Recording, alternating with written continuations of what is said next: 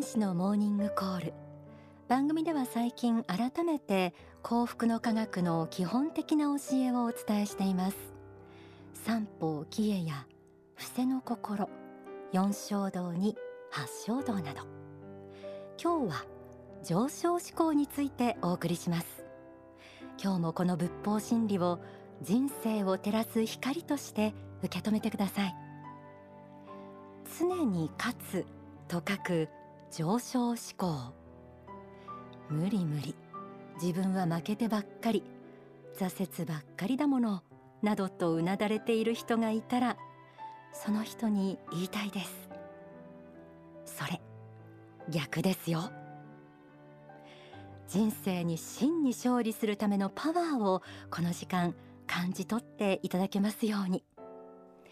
ではまず上昇志向とは一体どんな教えかご紹介します。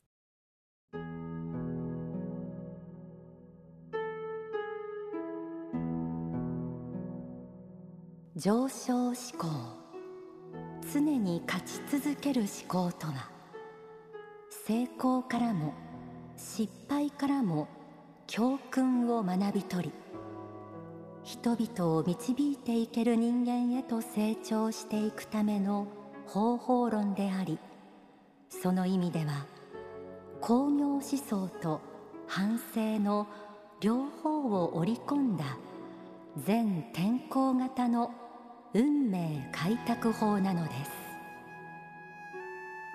上昇志向の考え方は私が提唱する幸福の原理としての四衝動すなわち愛。知反省発展の中の反省から発展をつなぐ理論として出されているものです。反省と発展という概念。この両者をつなぐ思考として上昇志向が挙げられているのです。上昇志向という書籍から朗読しました。上昇志向は成功からも失敗からも教訓を学び取っていく考え方。他人との競争での勝ち負けではありません。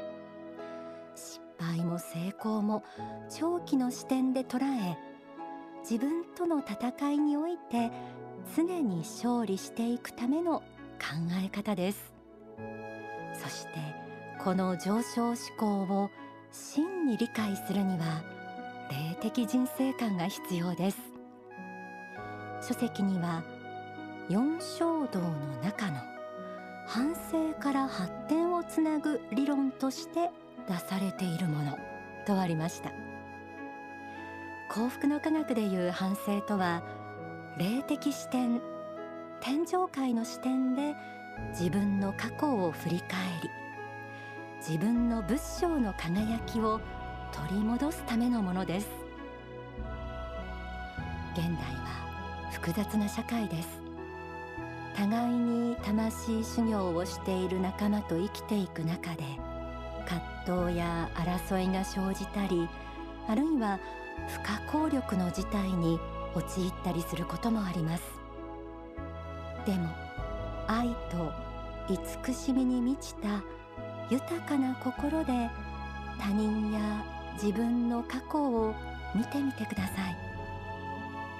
過去の他人の過ちも自分の罪も苦労した出来事そのものもきっと受け止め方が変わってきます。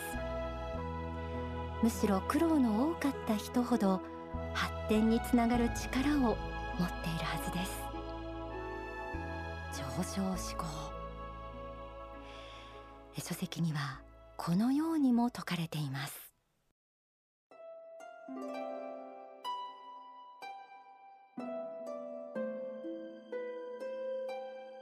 一つには発想の展開。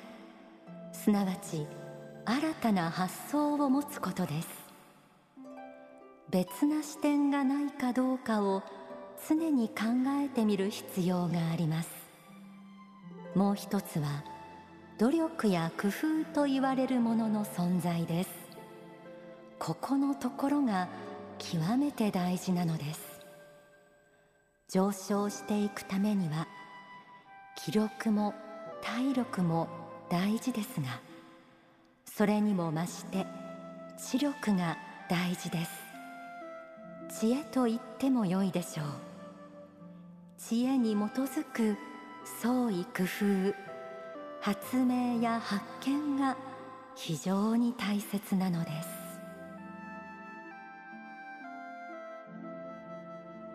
す。上昇思考そして上昇思考講義から朗読しました。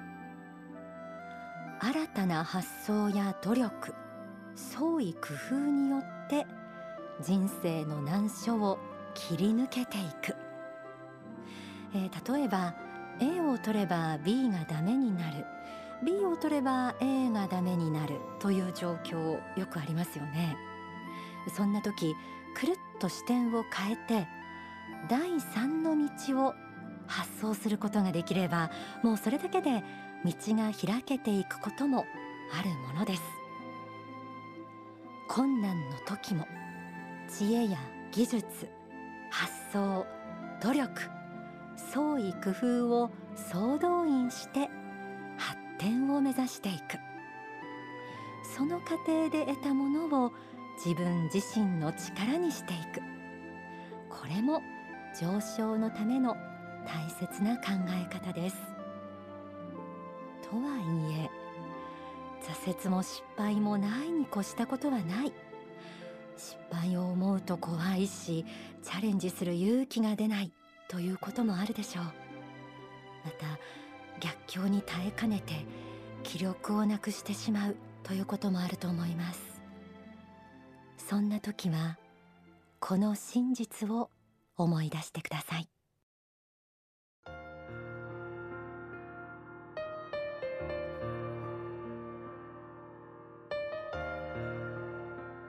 この世に生まれてきたということは物事がすいすいとうまくいくということばかりが前提になっているわけではなくいろいろな経験を積みいろいろな紆余曲折を経ながら人格が一段と大きくなり底光りしてくることを目的としているのです。そうした大きな人生の目的というものを中心に考えてみるとこの世の苦難や困難と言われるものの正体は実は違ったものに見えてくるはずです。人間が永遠の生命を持ち天正輪廻をしているという前提に立った時皆さんはこの現象界の事件あるいは経験というものを違った観点から見ることができるはずでありそれは自分に対する大いなる糧となる経験のはずです。これが上昇思考という考え方の立脚点です。人生の目的に立ち返って挫折や失敗苦難の真の意味を見つめてみましょう。永遠の生命をもって魂を磨いている自分が今肉体をもって汗を流しながら実人生を歩んでいる。さまざまなことがあるけれどすべては魂を磨かせてくれる砥石です。皆さんの人生それだけで魂を磨く修行。今までも苦労がいろいろあったかもしれませんがこれからもあるかもしれません。けれど生き抜いてこられただけですごいこと。生きているだけですごいことです。過去もこれからもすべて自分に必要な経験が与えられています。こうした真実の目で人生を見守る眼差しを持つことが恐れずに人生を歩むための勇気になるはずです。ではここで大川隆法総裁の説法をお聞きください。さてこの上昇志向が真にパワーを得てくるためにはどういうものの考え方が大事であるかそれを言っておきたいと思うのであります。それを一言で言うならば私は不と不屈の精神ではないかというふうに思います。この3年足らずの間に多くの人々を見てまいりました。いろんな方に接してきましたしいろんな方の考え方に触れてまいりました。そしてその中で光が当たったり影になったり浮いたり沈んだりいろんな小さいながらのドラマが各人各人にあるように私には見えました。私たちのこのささやかな運動ささやかに始まった運動を起源として皆さんの人生は変わってまいりました。その中でいろんなことが身の回りには現れてきたように思います。それは一つの例にしか過ぎませんけどもこのようにいろんな人生の不沈光が当たったり当たらなかったり自分の思い通りになったりならなかったりいろんなことがありますがそうした時に人々の行動というものを分類してみると明らかに2つに分かれる。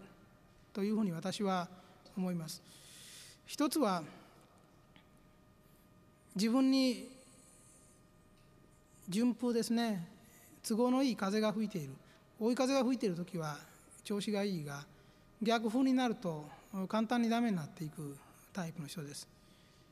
追い風がある時にはスイスイと進んでいくけれども逆風になれば途端に船が進まなくなる。あるいは転覆したりあるいは沈没したり。こういうふうになっていく人多いです。極めて多いように思いました。これとは逆の方もいらっしゃいます。それはこの不当不屈の精神と言いましたけれども最初の思いというのはどれほど強く純粋であったかそしてそれが持続力に富んだものであるかこれを教えてくれるような方もいらっしゃいます。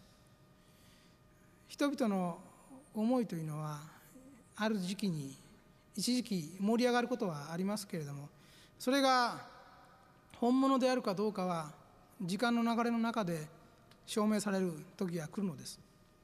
ですから上昇志向という考え方はある意味において人生の時間を制覇するための理論でもある。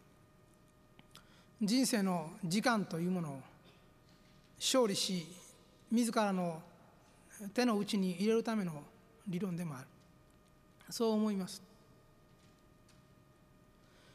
この考え方を点検するためには皆さん方一人一人が現在ただいまから例えば半年前の自分はどうであったか。1年前2年前3年前どうであったか。振り返ってみる必要があります。そしてその立場に立って今時点の自分を見てみる。そして確かに前進しているのかそれとも後退しているのか道がそれているかまっすぐに行っているかこういうことを常に常に検討する必要があると私は思います。そしてその自分のたどってきた道筋それを振り返ってみてやっぱり強力な一条の道一筋の道というのがその後に残っていれば確かに小さな戦いにおいては敗れることはあったのかもしれないが大きな戦いにおいて勝ち続けているということだと思うのです。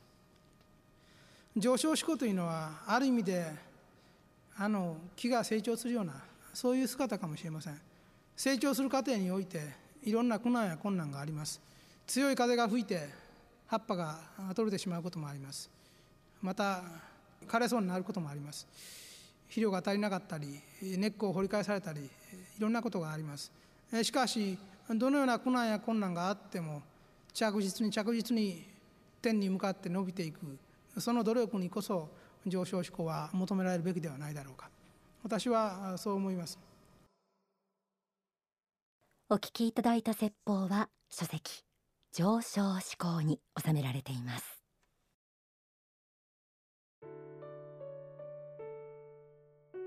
上昇志向が自分の中に育ってくると仏の作られる世界に一切の無駄がないということが分かってきます。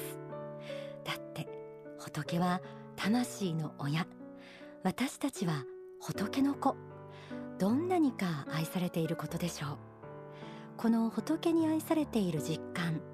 仏を信じる心。自分は仏の子だと信じる心があって初めて上昇志向はものになり魂が底光りしてくるのだと思います。